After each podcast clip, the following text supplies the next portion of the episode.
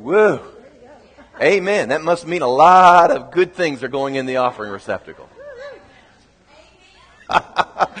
You're right. I'm trying to get every dime I can out of you. You're exactly, I'm going to redeem it for the kingdom. Amen. All right. You ready to study God's Word?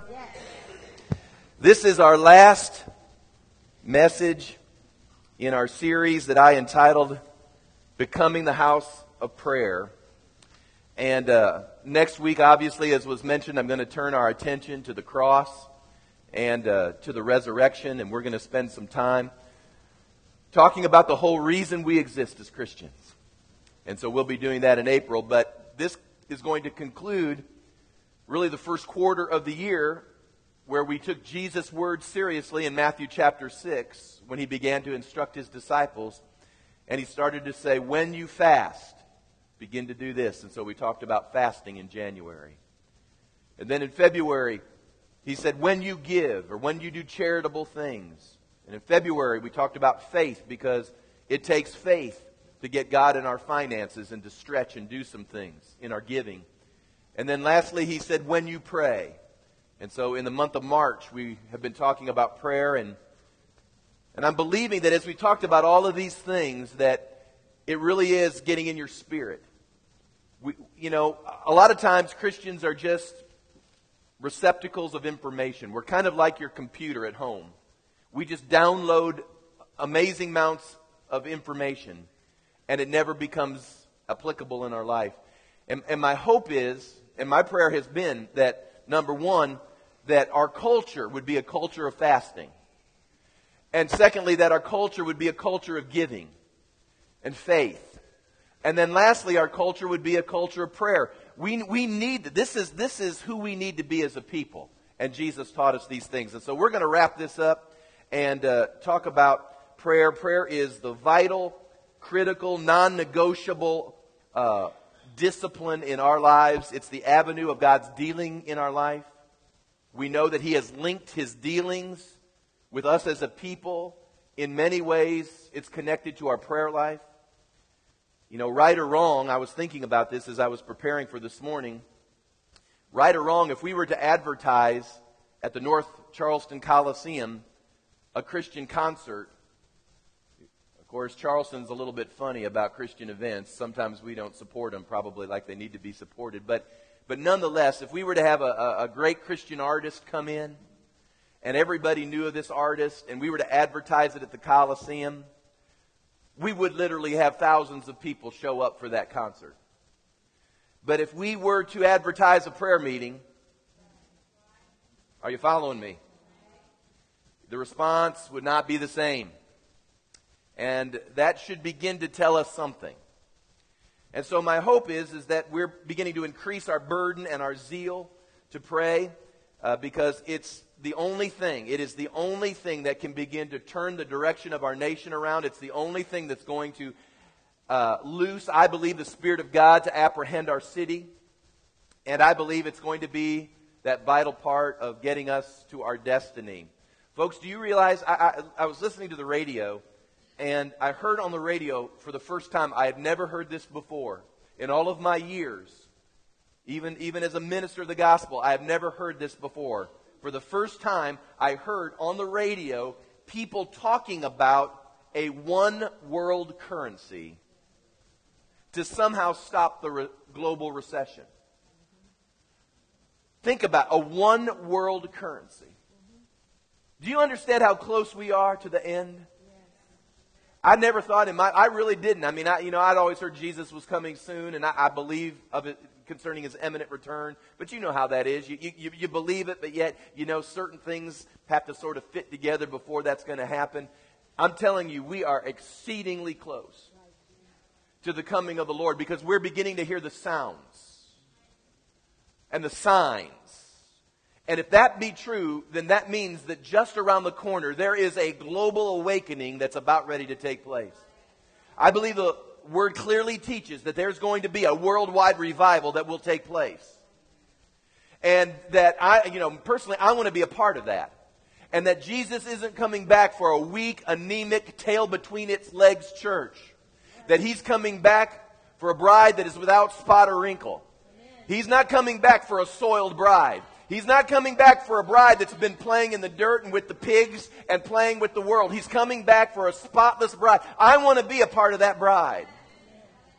And I'm telling you, it is just around the corner. And so it has caused me to be all the more uh, emphatic and zealous about what we need to be doing as Christian people. And so we want to talk about that as we conclude the, the prayer series. And I've entitled the message or the lesson this morning, I've entitled it, Where Are the Watchmen? Where are the watchmen? The book of Isaiah. You brought your Bibles with you, with you turn to Isaiah. the guys are always good in the back to flash those verses overhead. But it's always good to bring your Bible, to read it out of your Bible, to find it. Isaiah 62. And I'm going to read a number of verses here, although I'm going to focus in on the last two verses. Isaiah 62.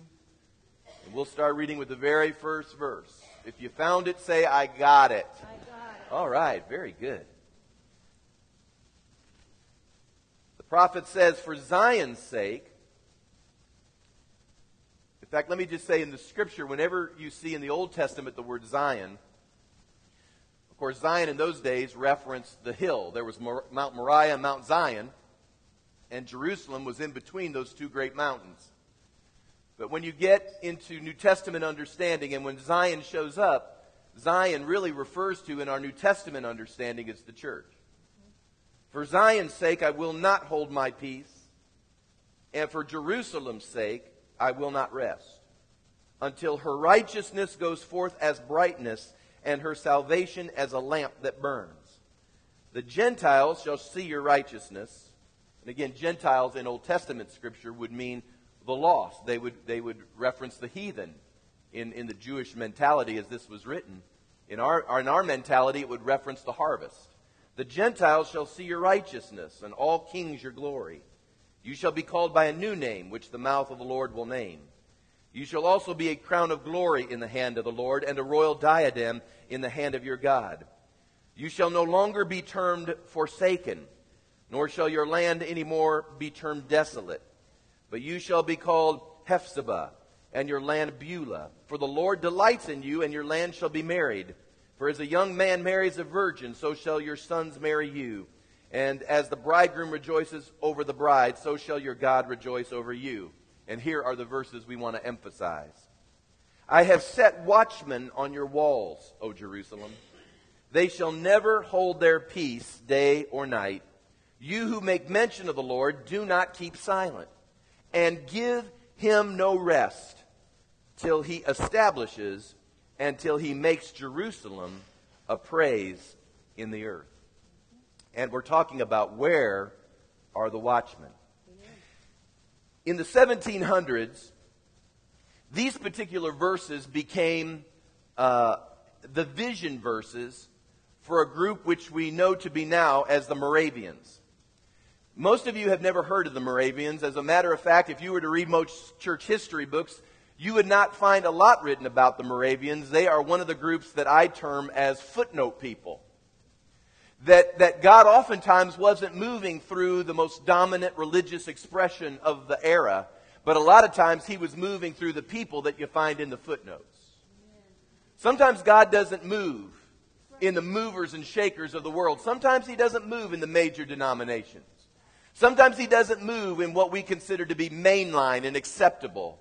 Sometimes he doesn't move in what's been established and has literally centuries of, of veracity or credibility behind it. Sometimes for God to move, He has to pick a people out, and you'll find them in the footnotes. And so that's why I like reading the footnotes in church history, because you find really where the presence and the Spirit of the Lord is moving.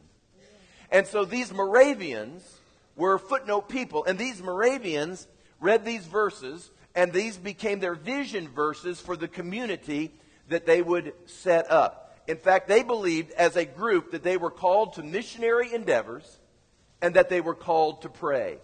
Isn't it interesting that those people who want to do missions and who are called to pray are relatively left unknown? Some things never change. you never hear much about missionaries, you always hear about the television preacher. You never hear about the prayers, you hear about the screamers. So it's amazing to me how God doesn't always use what we think He uses. But it's interesting that they named their group with a German name. In fact, their community had a German name to it that actually meant the Lord's Watch. The Lord's Watch. And what they did, these Moravians, were that they established a 24 7.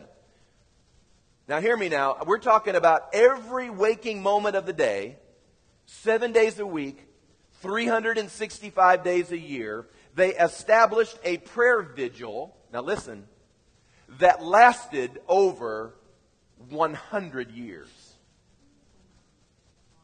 Is that not remarkable? A hundred years of nonstop, 24 7 praying. The Moravians. Now, it's interesting that the Moravians were never well known in church history, but the Moravians were well known to numbers of people all through church history.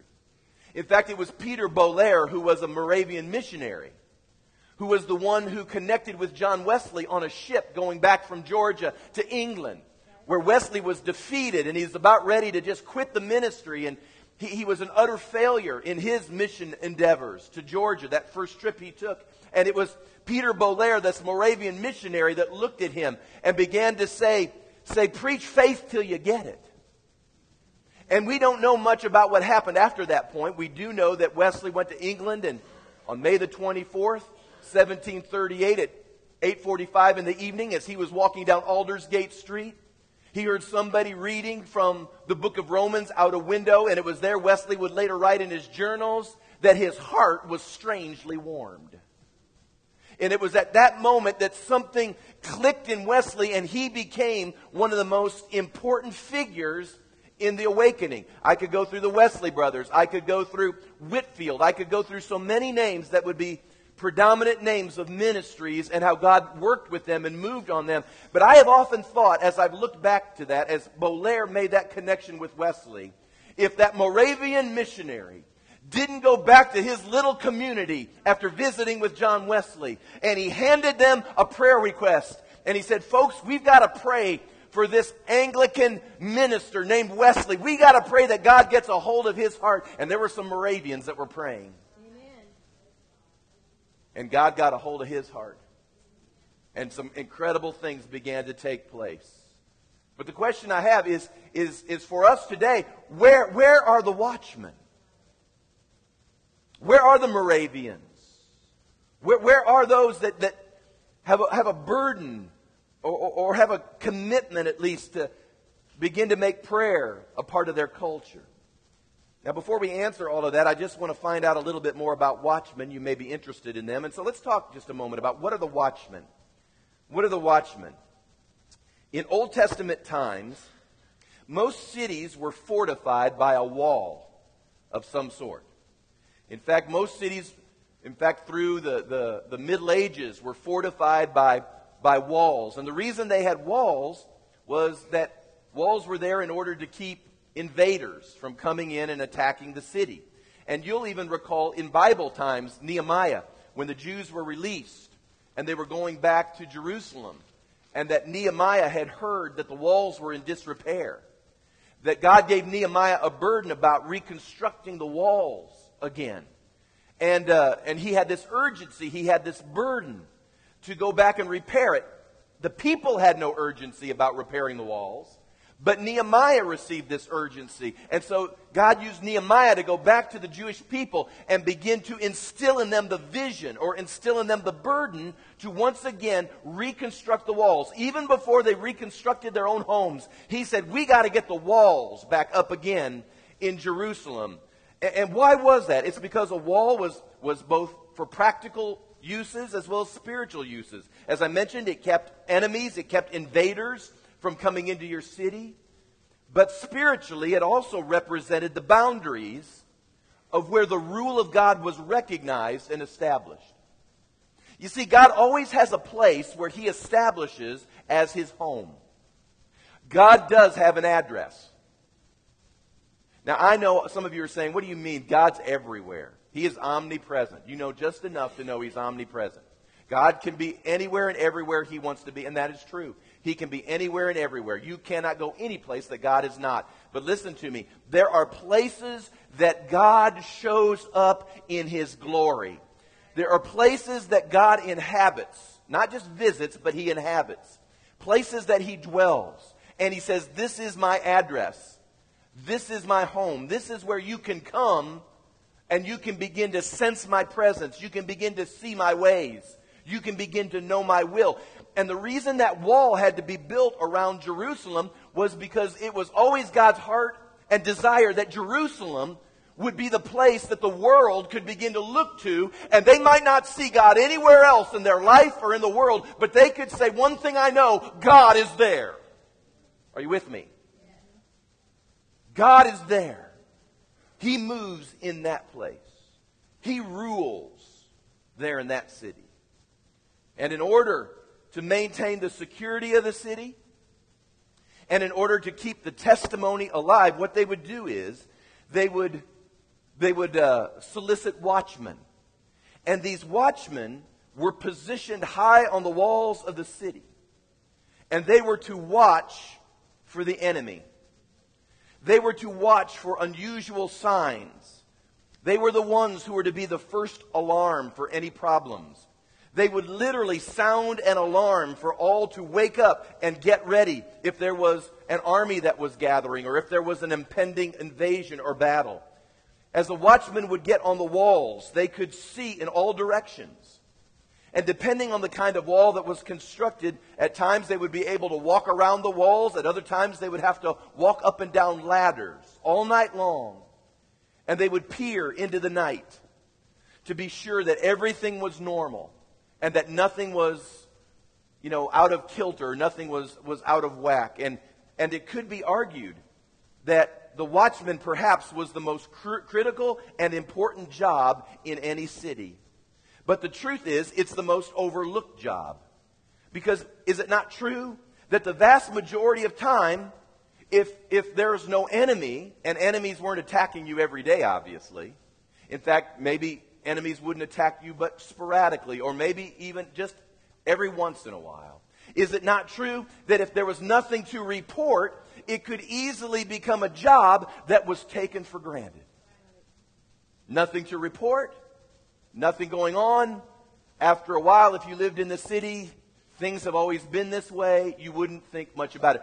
For instance, you never think much, I don't think, of the police department. You probably never think much about the military. There are a lot of things we don't think much about until we need it. And when you need it, you sure enough want it to be there. Now, I believe that there are supposed to be New Testament watchmen. Now, I, I could say watch women, but would you allow me just to use the, the, the masculine gender just for sake of expediency? I believe watchmen can be male or female. I believe that there are New Testament watchmen who serve a similar purpose spiritually in the church and for their city and for their nation. These watchmen are what we might call intercessors. They're the ones who spiritually climb the wall of their city to guard it and to sound the alarm should there be something that's coming against the city or the nation. These are not just prayers. Now you got to understand, intercession and praying aren't exactly the same thing. Now, bo- they both involve praying, no doubt about it, but you can pray and simply be lifting up need, simply lifting up prayer requests. Nothing wrong with that. Certainly needs to be done. But an intercessor, or what I would call a watchman, is someone a little bit different. In Ezekiel 22, in fact, just follow along with me. Ezekiel 22, uh, verse 30. Listen to what Ezekiel says here. He says, So I sought for a man among them who would make a wall and stand in the gap before me on behalf of the land, that I should not destroy it. But I found no one. This is a verse that Ezekiel gives us about the intercessors, the, the watchmen. These would be the ones that we would call gap standers. They are the ones that would stand in, in, in, a gap. They would make a wall, stand in the gap on behalf of the Lord, and, and begin to see and begin to perceive and begin to intercede and to begin to pray and begin to discern and begin to do the things spiritually that needed to be done in order that nothing, nothing bad would befall the city or, or, or would befall the people of God. And unfortunately, the watchman ministry has become about as overlooked in the 21st century as it was when Isaiah wrote about it in the 9th century. And to be candid, we have been invaded as a nation. And God is looking once again for watchmen. And he's found none. Where are the watchmen? Now, I want to give you a job description of a New Testament watchman. Just, just if you have a pencil with you, just kind of note these things. Let the Holy Spirit begin to talk to you right now. I mentioned briefly what they do, but I want to expand just a little bit in explaining the job description. Number one, the watchman would watch for developments in the earth and in the spirit realm. They would see with their discernment what was going on and who or what was behind it. In other words, they had the ability to begin to, to catch developing things before they overran people. They had the ability to see the armies, perhaps, gathering on the distant mountain ranges. They had the ability to see things because they just had a vantage point.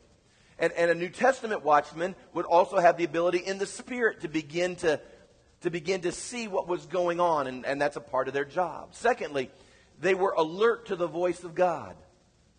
If God was speaking, they would oftentimes hear it first and begin to declare it. So they oftentimes were alert to the voice of the Lord. Number three, the watchmen were vigilant before the throne of God. They would not keep silent. They were relentless in their intercession before the throne of God. In other words, they just didn't wear out.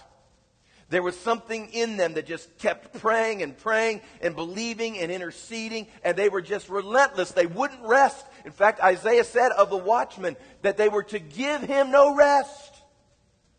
Give God no rest. Isn't that, isn't that really kind of an interesting passage when you think about it? Isaiah is saying to people, he's saying, wear God out. Just wear him out.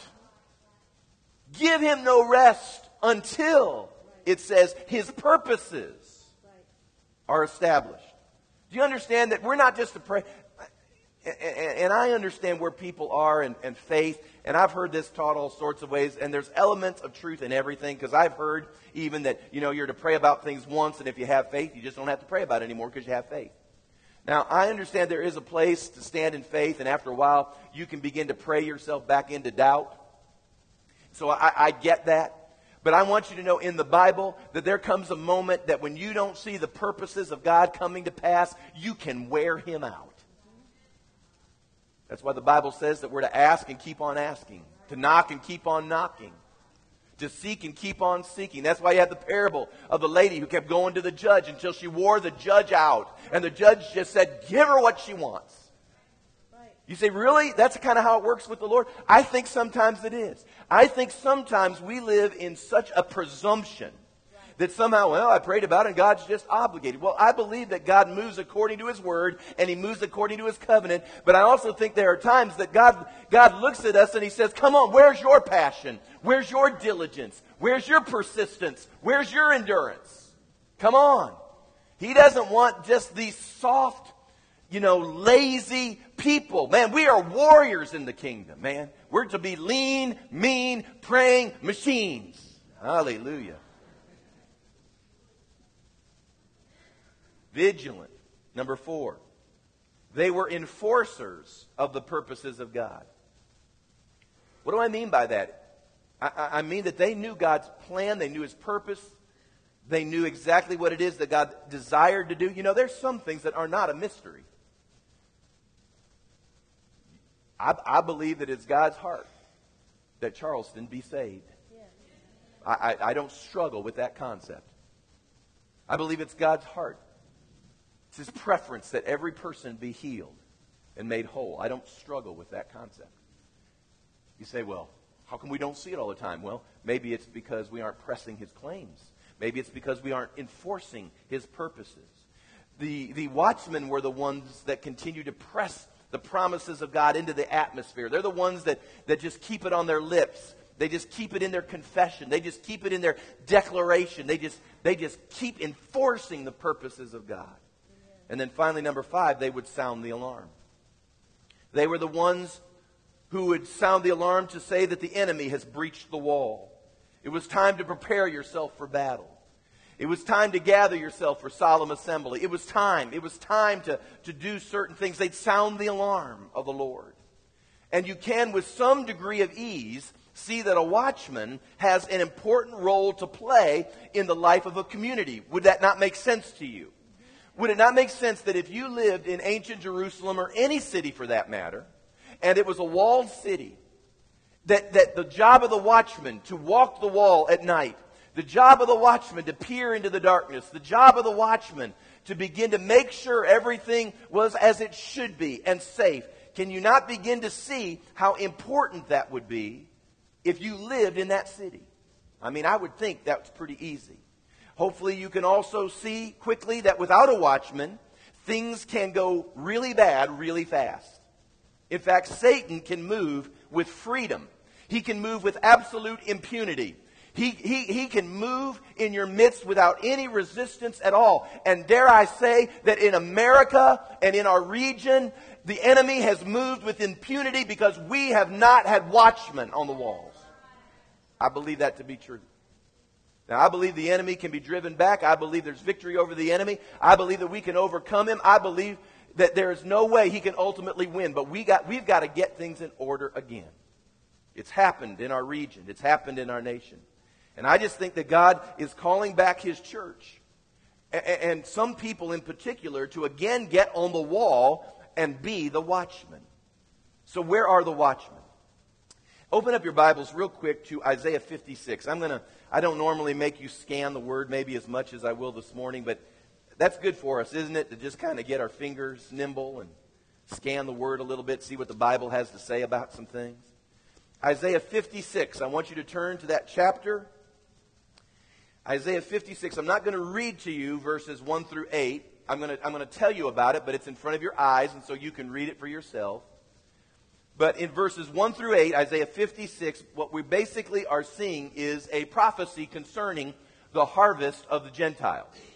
He begins to declare that there's going to be salvation. Now, at the time, he's, remember, declaring this to Jewish people. He's declaring to them that Gentiles will be coming into the kingdom of God uh, it's, it's an amazing word. It's stretching them as a people. And if we were to again understand this with our New Testament lenses, we can begin to see that what God is saying is that He wants to bring in the lost. He wants to bring in the harvest. He's going to bring in people that we don't think He'd bring in. And so there's this great harvest that's going to be taking place. And, and I'll just say it again there is a last day harvest. God is bringing in a last day harvest. And, and, and the prophecy in these eight verses is about God breaking the box of religion and beginning to bring in people of all nations. But then there's a problem. In the middle of this prophecy, there, there, there's this issue that occurs. It's the watchmen. The watchmen have abdicated their responsibilities. Now, listen to what he says here in 56, verse 9. It says, All you beasts of the field come to devour all you beasts in the forest. Now listen. His watchmen are blind. They are ignorant. They are all dumb dogs. They cannot bark. Sleeping, lying down, loving to slumber. Yes, they are greedy dogs, which never have enough. And they are shepherds who cannot understand. They all look to their own way, every one for his own gain from his own territory. Come, one says, I will bring wine, and we will fill ourselves with intoxicating drink. Tomorrow will be as today, and much more abundant. Now, that's what God is saying in that era as to the reason why there's difficulties and why this, this great outpouring has not happened. And basically, what he's saying here is that he is waiting. He is waiting for some word to come to pass. He is waiting for some promise to come to pass. He's waiting for some purposes to come to pass when his watchmen get their act together. The saddest part of today's culture is that the church is so spiritually shallow. I, I, I, mean, I mean, we've just distilled church down to a little counseling session. Now, I'm all for counseling. And God knows we need counsel in order to get our act together. I'm not saying that's not important. But, but we've become just very, very shallow in the way we've looked at our Christianity. And I'm just telling you, God wants us to get some depth into our lives. He, he wants us to understand His ways, understand His precepts, understand what He is doing. And I, it's the saddest thing of all in the era we are living in. And, and I've decided I'm just going to declare it. We can't, we can't discern true shepherds. Not anymore, we can't. We can't discern true shepherds. Because what we say to ourselves is, well, I, I, they're a true shepherd if, if, if they love me. Now listen to me. I'll just tell you for me, I love you. But what we've defined that today is if they love me, they'll let me do what I want to do. See, it's the same way we've defined a good parent. See, I have a great mom and dad as long as they let me do what I want to do. I have, I have, I have, I have great authority. They let me do anything I want to do. Well, no, that's not great authority. Th- that actually may actually kill you one day. And, and, uh, and the problem in our modern day church is the fact that we can't discern a true shepherd. We think that it's just someone that smiles and always is encouraging us and just telling us every pleasant, wonderful, neat thing, and you just do what you want to do and go where you want to go, and God just loves you no matter what, and you just you can't do anything wrong. God's going to just keep loving you and loving you and loving you. And God says, He says, My watchmen are blind. In other words, they, they, they're ignorant. They don't have any insight. They don't have any revelation. It says that they have no bark. You know, I just got a new puppy. Some of you have met him. His name is Pugin. And uh, let me tell you something. I, am going to tell this story probably uh, in, in, fuller form, but Pugin got into a massive problem a few days ago. And, and uh, I'm here to tell you, we, we literally thought we lost him. It was that big of a problem. Now, praise God, you know, he, he anointed us to help the puppy. And, uh, but I'm just here to tell you that when, when, when he was in trouble, there was an alarm. There was a sound. I mean, I mean, you know, dogs bark and, and they'll make noises and they'll yip. And some of you have animals, you know this to be true. But I tell you what, you hang around an animal long enough, there's a sound that can come out. And when you hear that sound, you say, that's not a normal sound. It's like, it's like with your kids, even babies. You know, babies cry and they get discontent. But there's a sound that can come from your children that you'll say to yourself, that's just not an ordinary sound. But he says, my watchmen have no bark. What it means is there's no sound to it. There's no, there's no distinguishing resonance that's taking place. It's just, it, it, it's just like a normal, everyday bark. They're greedy, it says, self consumed, territorial, all about themselves, what they can get out of it. I, I, you say, wow, Kevin, are you, are you really, Pastor, talking about shepherds? Yeah, it, it is time. It, it is time we talked about some of the things that need to happen. The Bible says that, that, that the anointing flows down through the head of Aaron to the bottom. I, am not saying that you can't get to God without me, but I'm just here to tell you that, that if God can get to a shepherd, he can loose some things into the people that could be really great and powerful and cool. Yes, he can. Now, I, I understand you're responsible for your spiritual life. I understand that. We're Protestant here. I get it. But there are certain things that he has decided to loose through authority that can come to you that can really, really help you. And if it's not there, it can shut you down. It says that they go out and they just get drunk. There's no fear of God anymore. They live just like the world. I'm, folks, I'm here to tell you, I want to be your friend, but I'm not here to be your drinking buddy. I want to be your friend, but a true friend will tell you, come on, you don't, you don't have to do that. You don't, you don't have to be a part of that scene. And, and what happens is, is, is, is that they've entered into this thing. They're just relating to the people. We're just going to relate. I don't want to relate to the people. I want to relate to my Lord. And if I relate to my Lord and I can begin to mirror His attributes, He had no problem drawing people. Amen.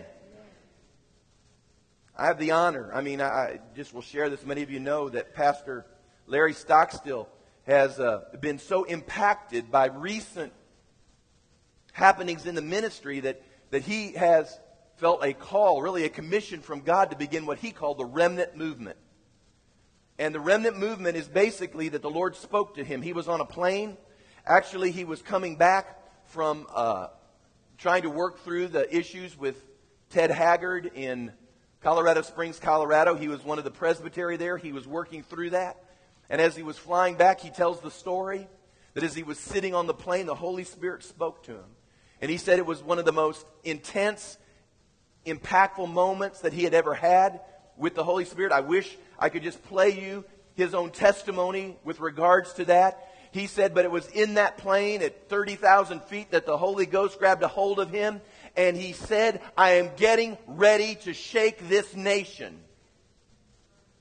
And it's going to start with the shepherds. The people say, you know, you know, the church needs revival. Let me tell you who needs revival. Pastors need revival. There are elders that need revival. There are deacons that need revival and cell leaders that need revival. And all of God's leadership needs revival. In fact, I think at times they need it more than the sheep need it. There's a verse in Isaiah 21:11 that says this. It says it of the watchman. He, he's talking to the watchman and he says, Watchman, what of the night? Just a simple question. What of the night? You know what the darkness represents? The darkness represents all through the scripture. It represents the, the, the, the encroachment of unrighteousness, the encroachment of sin, the encroachment of those things that grieve the heart of God, the things that alienate us from God. And he says, Watchman, what of the night? Watchmen, what about the issues of our nation? Watchmen, what about the lack of righteousness? What about, what about people's just lack of fear of the Lord? Where are the watchmen? I decided I'm going to tell these stories. I was in a music store. It was some time ago now. And, and, and there were just a group of musicians sitting in there. And they were talking about, because they'd just been invited in order to be a part of a, of a worship team. And they were sitting there and they were talking out loud with me coming in there and they knew I was a pastor. And I just came in there and I was, I think, getting some strings or something. And as they were visiting with each other, they looked at each other and said, Yeah, you know what? This Sunday we're supposed to be playing, but I tell you, we can't do what we did last Saturday night. Man, we were so blasted last Saturday night. We were so drunk and out of it that when we got to church on Sunday morning, it was, it was God that we could even get through the worship set. Where is the fear of God? There's no fear of the Lord anymore. It, it, there used to be a day that they would even respect me, and they, they may tell the story, but they sure wouldn't do it in front of me. That's not even that anymore. We just, we just booze it and sleep around and party, and, and isn't it great that Jesus is cool with it? I'm a watchman, I'm telling you, I don't think he's as cool with it as you think. I don't think so. I'm not going to stand before him on that day and test that one. We have so bought into man pleasing. We have so bought into, I'm talking shepherds, not just people, but shepherds. Don't offend. We can't offend anybody. Let me tell you, if you just preach Jesus' words, you'll offend just about everybody. it don't take but about a few verses into the New Testament and you'll get somebody by the tail. This is the 21st century, and I'm telling you, there are shepherds that are going to stand indicted in the courts of our God. Now, I'm not talking about being hard. I'm talking about being faithful. This is about being faithful. It's about being tough on you. It's about being faithful. I'm sick of hearing people say, well, Christianity is so hard. And Pastor Baird, you know, he just has a little bit tougher word. No, it's not. I give you the word that it says in here. I really do. The Bible says, listen, this is how convoluted we have turned. We have people that would look at me and say, I am hard, but the Bible says the way of the transgressor is hard. I'm not hard, but you keep living that way, you're going to find out how hard life can really be. You really will. Because I guarantee you, the Bible's true. There's pleasure in sin for a season, but that thing will come and get you and snap at you in a heartbeat. It will. Just wait. I'm telling about about freedom and truth. And I can lay my head down at night clean as a whistle. I want that for you. The reason the church isn't powerful and it lacks moral authority is because we are still caught in two worlds. And it's time to burn the ships and get back to being watchmen. I want to link up with a watchman. I don't need a drinking buddy. I need a watchman. In fact, the Lord spoke to me years ago when He called me to the ministry. Tracy would verify this, and this was before I really had much revelation. In fact, the Lord told me, He said, I will make you as an Ezekiel in, in, in the midst of my people. And, and I thought for a long time, what was an Ezekiel? And Ezekiel was a prophet priest. You've heard me say this before. Prophet priest. He had, to, he had to more or less pastor in the midst of the people, but he had a prophetic word and a prophetic ministry in the midst of the people. But he was there with them.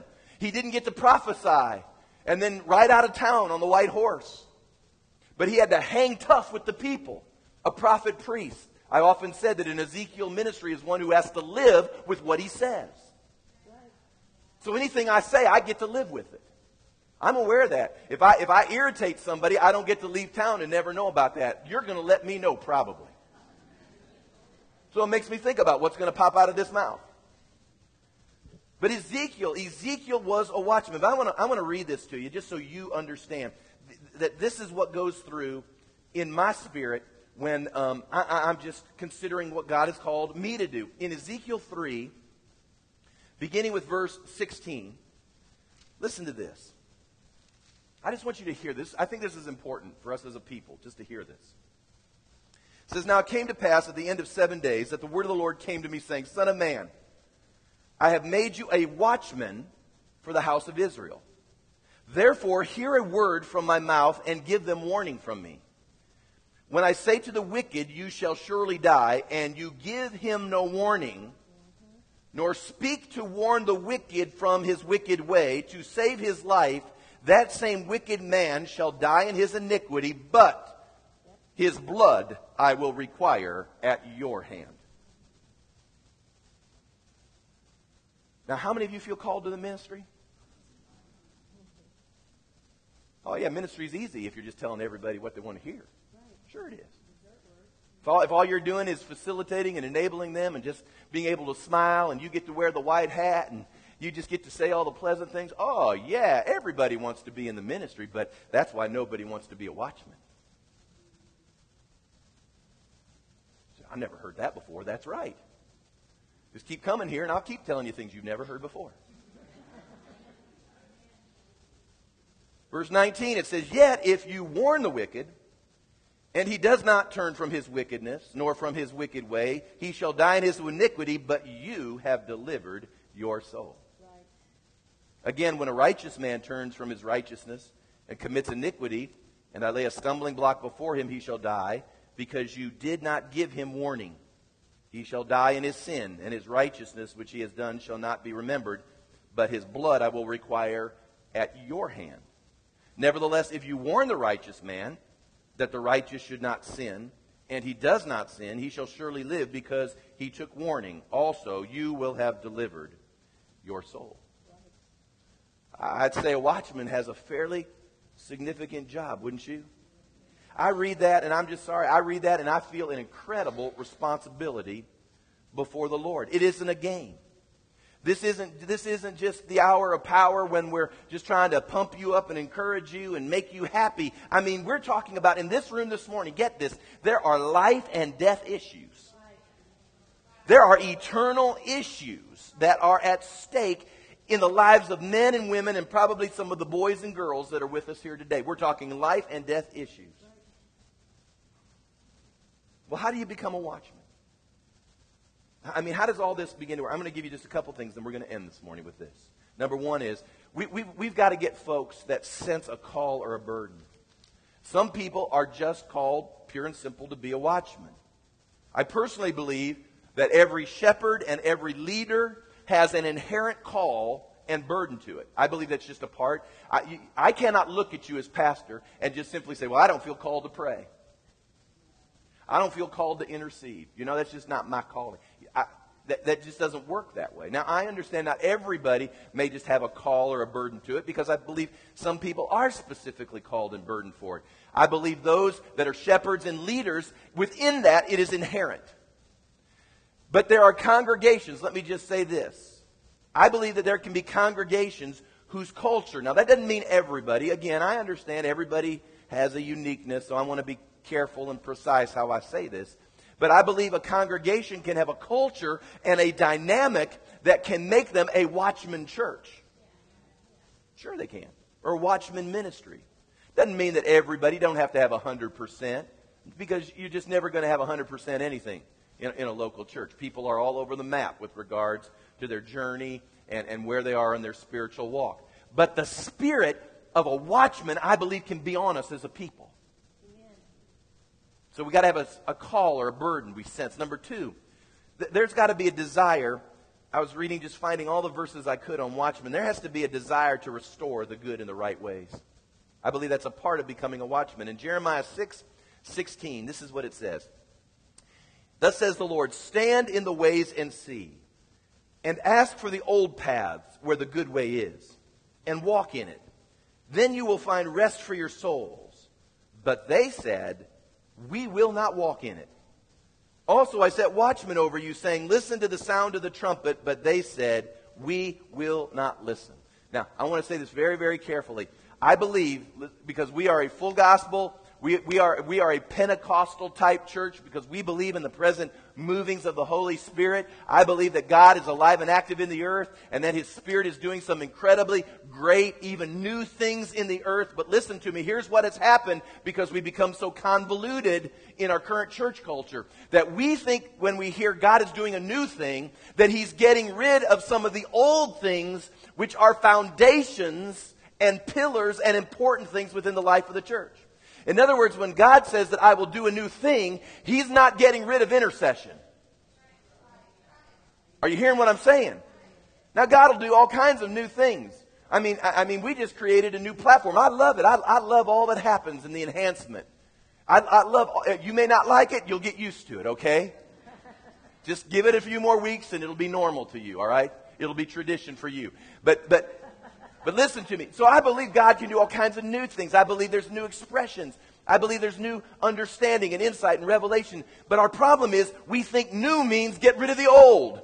So suddenly we don't feel like we got to fast anymore because that's just an old thing. We don't have to pray anymore. You know, they used to pray, those old timers, they used to, pray. we don't have to do that anymore. No, I know you think we don't. That's why you've got to entertain everyone to death. And entertainment hasn't sprung anybody out of their bondage. Come on, we'll, if that were the case, I'll send you to Las Vegas and you can listen to an Elvis impersonator and get your freedom. Hallelujah. The way my life's been going lately, I'll probably have somebody ask for the ticket. Are you hearing me? Come on now. I mean, there are the old paths that are just that are just important within new context. We still must intercede. We still must pray. We still must fast. We still must read His Word. We still must meditate on what He has spoken to us. We still must walk in righteousness. God hasn't newed us out of righteousness. He hasn't newed us out of spiritual disciplines.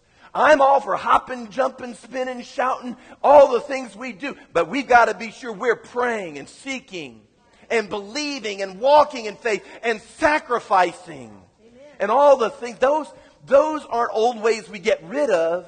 Those are the good paths that we need to walk in. And then finally, number three, the clean heart principle. Before you can watch for a city, there must be a purity of motive. And to be candid, a submission to authority because that's the only way pride and arrogance are really dealt with. I think watchmen need to be healed and whole. i t- I'll tell you why I believe that. I started to just think about this because if not, what we become is self righteous. Yeah. A watchman can easily become self righteous. look at that. Look at that. Look at that. Look at that. Look at that.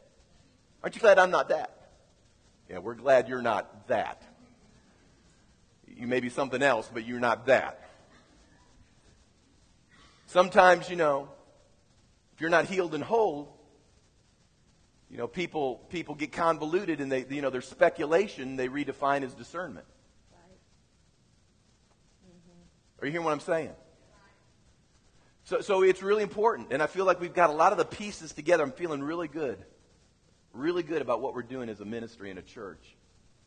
Because I really feel like we're getting some pieces put together in order to help people get healed and whole and well and back on target. And I believe if we're called to be a watchman church, and let me tell you, if you're a watchman church, you may not get on the front page of the Post and Courier, and you may not get on the front page of Charisma, and you not may, you may not get to go to Christian television. You just may get in the footnotes, though. Amen. Amen. Are you with me?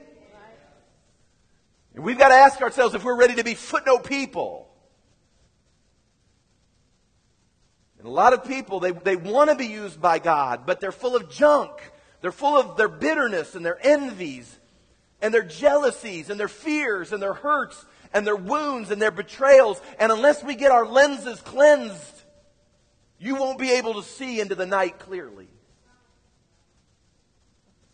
You've heard me say before, and, and, and, and, I've repented from it, so to understand what I'm about ready to tell you, I've worked through.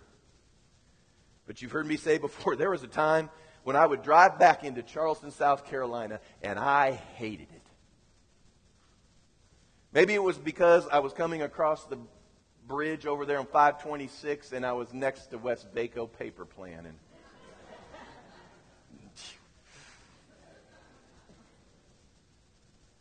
it was a little deeper than that. I hated it. You know, and, and people would look at me and say, you know, they'd hear where I'd live. I'd go to pastors' conferences or things like that, and they go, Well, where are you from? I'm from Charleston, South Carolina. And every time, oh, Charles. Oh, it's such a beautiful city. Oh, it has so much history. Oh, they would just go on and on and on. And then they'd look and go, How fortunate are you to be in Charleston, South Carolina? And I would just smile and go, I hate it.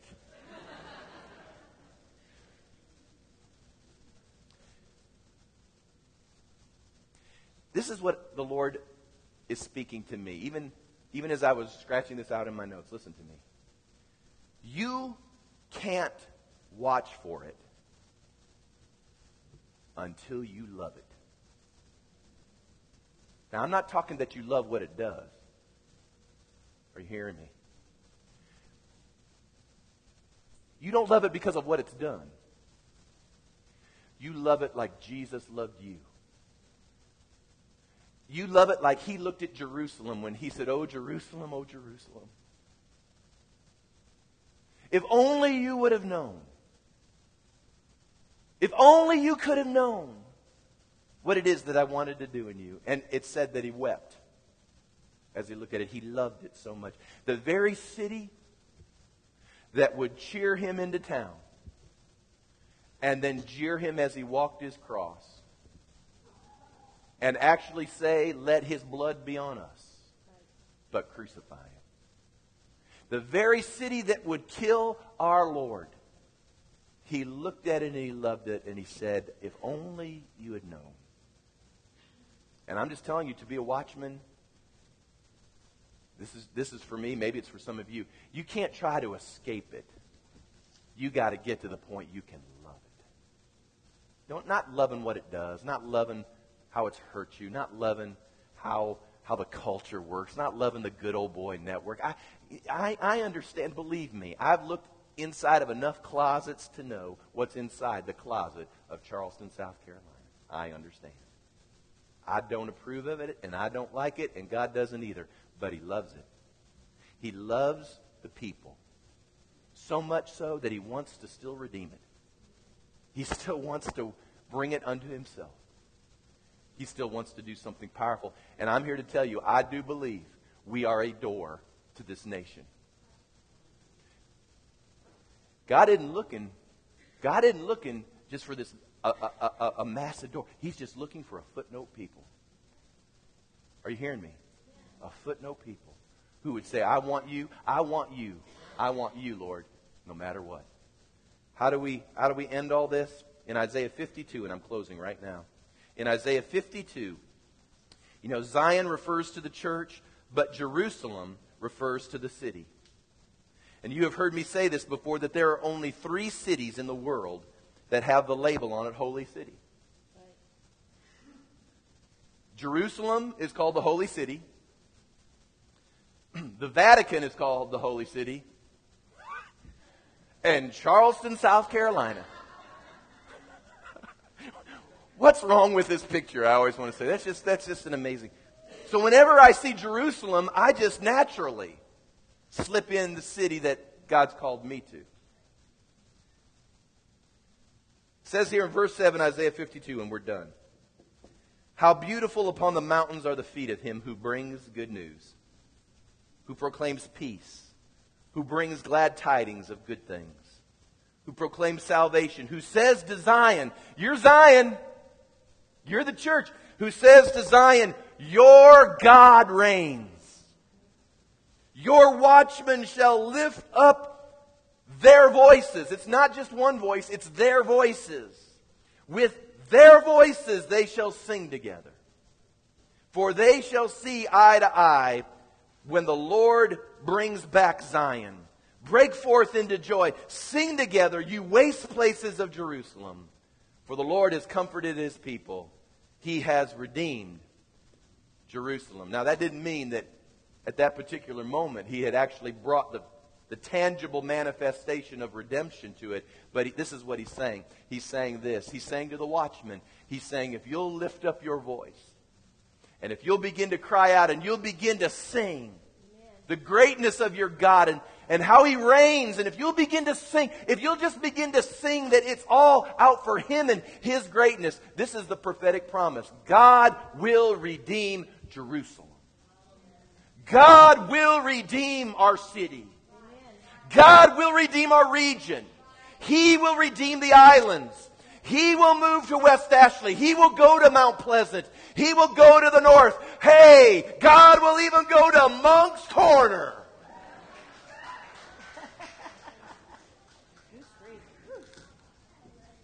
Can you imagine revival in Goose Creek? Can you imagine? Summerville. Oh, wait, well, we're doing Cottageville, Ridgeville, James Island. Whoa, whoa, wait, wait. Walterboro. Can you imagine? Who'd have thunk it? God would think it. If he finds a footnote people, a watchman people.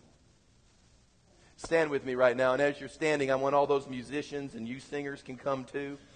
I want, I want movement to happen, but I want everyone standing. Here's how we're going to end this morning. We're going to, we're just going to practice. We're going to sing and intercede for just a few moments before I let you loose this morning. We're just going to practice Isaiah 52 and sing and intercede. Right now, would you just stand before the Lord? Would you close your eyes as we're just getting prepared here? Just close your eyes before the Lord. And can we just right now, can we ask the Lord to begin to shine His spotlight on us and let Him put some light? And let's get cleansed right now as we're standing. Come on, ask the Lord to cleanse your motive. Ask the Lord to cleanse the secret sin, the sin that easily besets you.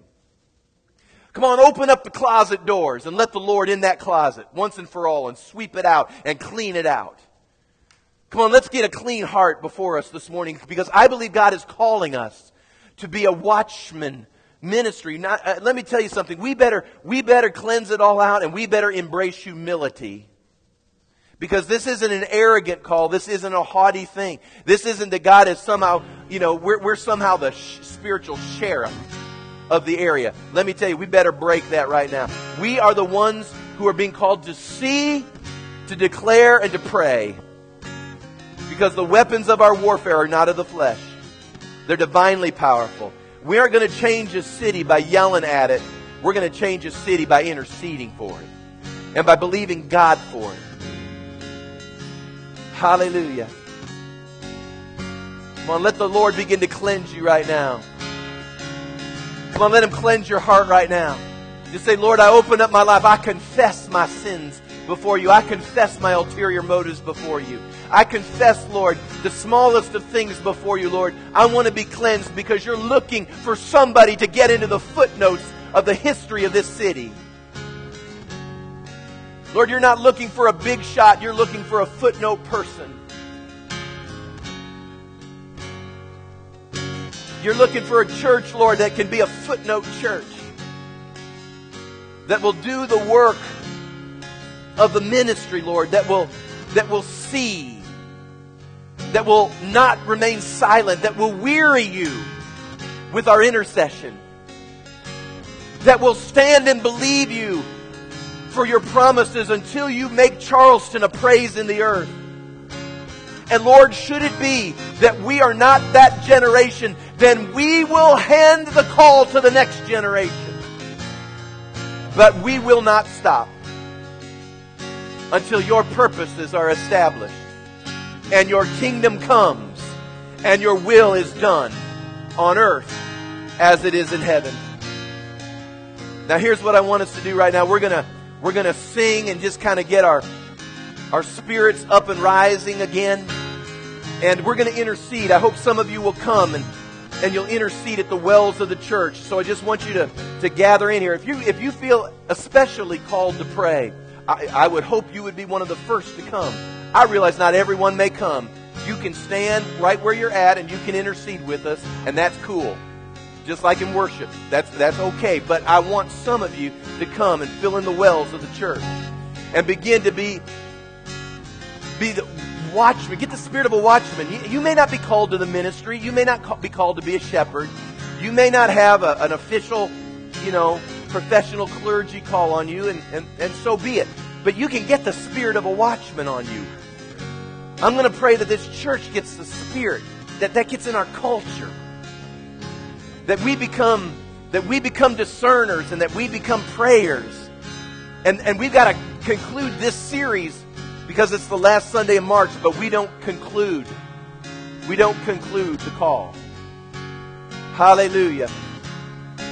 Hallelujah. Begin to bless the Lord. Now we're going to begin to worship Him. Begin to bless the Lord. Come on, just bless the Lord. Yes, we bless you, Lord. We begin to declare your awesomeness. How beautiful on the mountains are the feet of Him who brings good news, announcing peace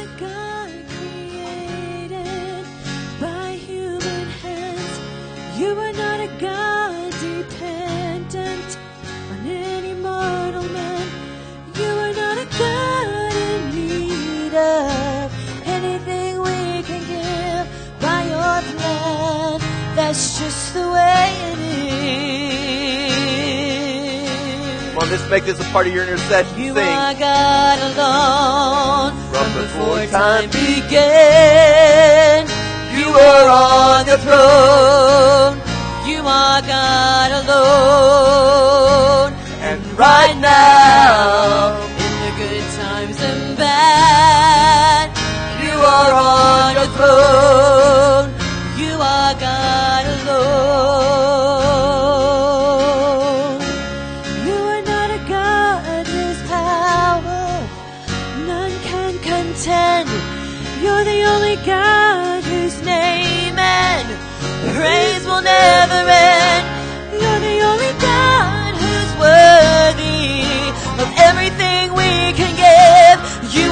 God. That's just the way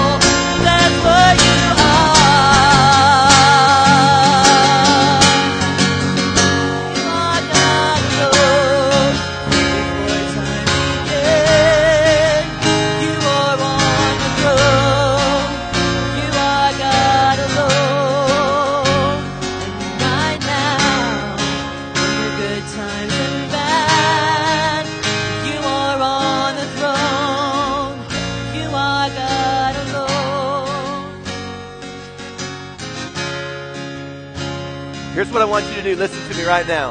If I got my directions right, in about that direction, in the in the peninsula downtown about that direction. Is that about right?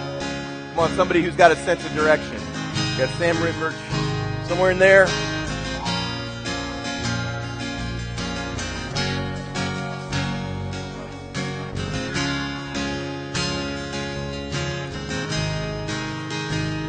Come on now, face that direction right now. Come on, right now. Come on, right now, begin to intercede. You gotta love where you are. Come on, you. Some of you want to move from this place. You know what? If God opens the door, so be it. But I'm telling you right now, He's made He's made His will plain, and I'm telling you, from my life, there's been so many times I just wanted out. I'm telling you, that door is closing and we're going to love what He's called us to do. Come on, begin to intercede. Lord, we cry out over our city. We declare, God, you reign. You reign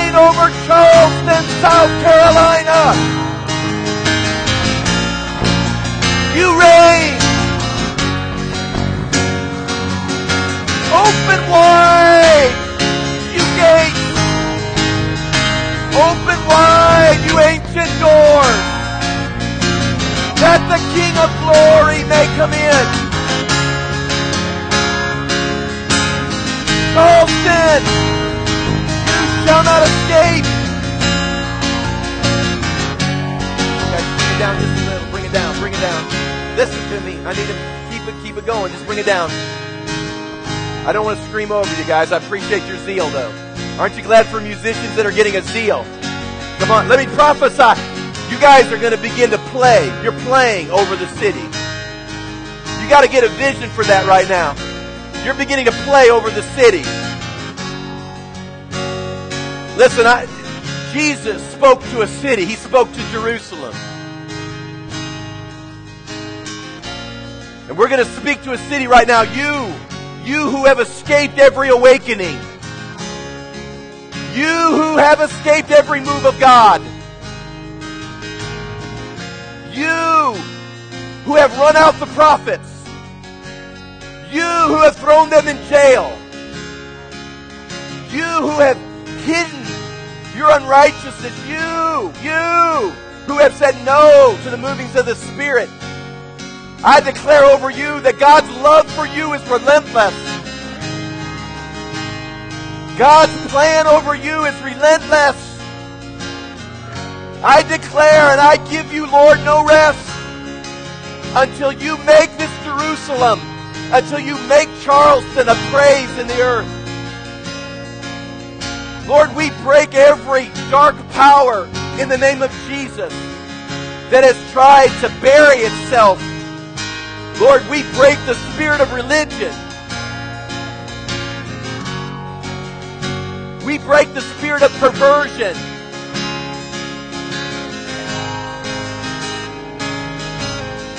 We break that, that addicting, defiling spirit of alcoholism and, and drugs in the name of Jesus. We break you, spirit of lust, lust for power, lust for money. You who would do injustice even to the people of God. I declare over you, God's love for you is relentless. You shall not escape, but you shall be brought in. I declare that streams of people shall come to the house of our God. I declare that Zion shall arise in this area, that the church shall arise in this area. With an anointing in its, in its mouth, a word in its lips. To declare freedom to the captives, to declare liberty to the bound, to let the blind receive their sight, to let healing flow through its streets, to let the acceptable year of the Lord begin to manifest itself. Lord, the time has come The time is now. Today is the day.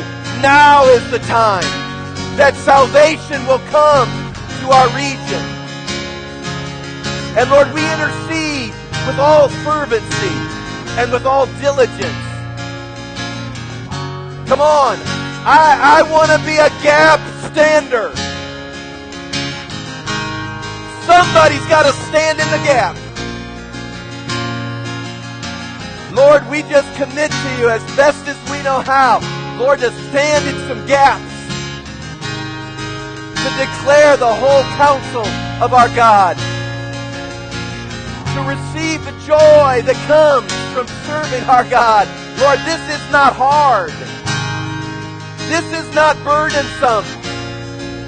This, this is our reason for existence. And we joyfully lay hold today of what it is you've asked. Lord, I pray now that you would, you would release the spirit of intercession in this church. That Lord, whether we, we call a specific defined meeting or whether we're just living it out day by day, that Lord, we would be each one intercessors, prayers, that we would, we would knock on the door of heaven, that we would not allow this feature, Lord, to somehow evaporate out of our culture. But that we would not say, What shall we do? But we would begin to say, Have we prayed? Have we prayed? Have we prayed? Hallelujah. And Lord, we just declare right now, lift your hands one more time. Just lift them up one more time. Let's lift holy hands up. And Lord, we just lift our hands up right now. And we just begin to say, Charleston, you shall be saved.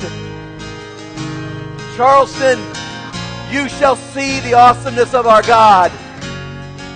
Charleston, you will see the power of our God begin to be unleashed in your midst. Not for your destruction, but for your blessing and for your benefit. It is not the heart of God to destroy you. It is the heart of God to redeem you, to save you. And let the voice of the Lord go back through his watchmen and his intercessors and his prayers and his church. Let the voice of the Lord go through us all as we say, Come! Come! in the name of Jesus. Can you say amen? Come on, let's give the Lord a hand. Come on. Unshakable, unshakable, unstoppable. That's what you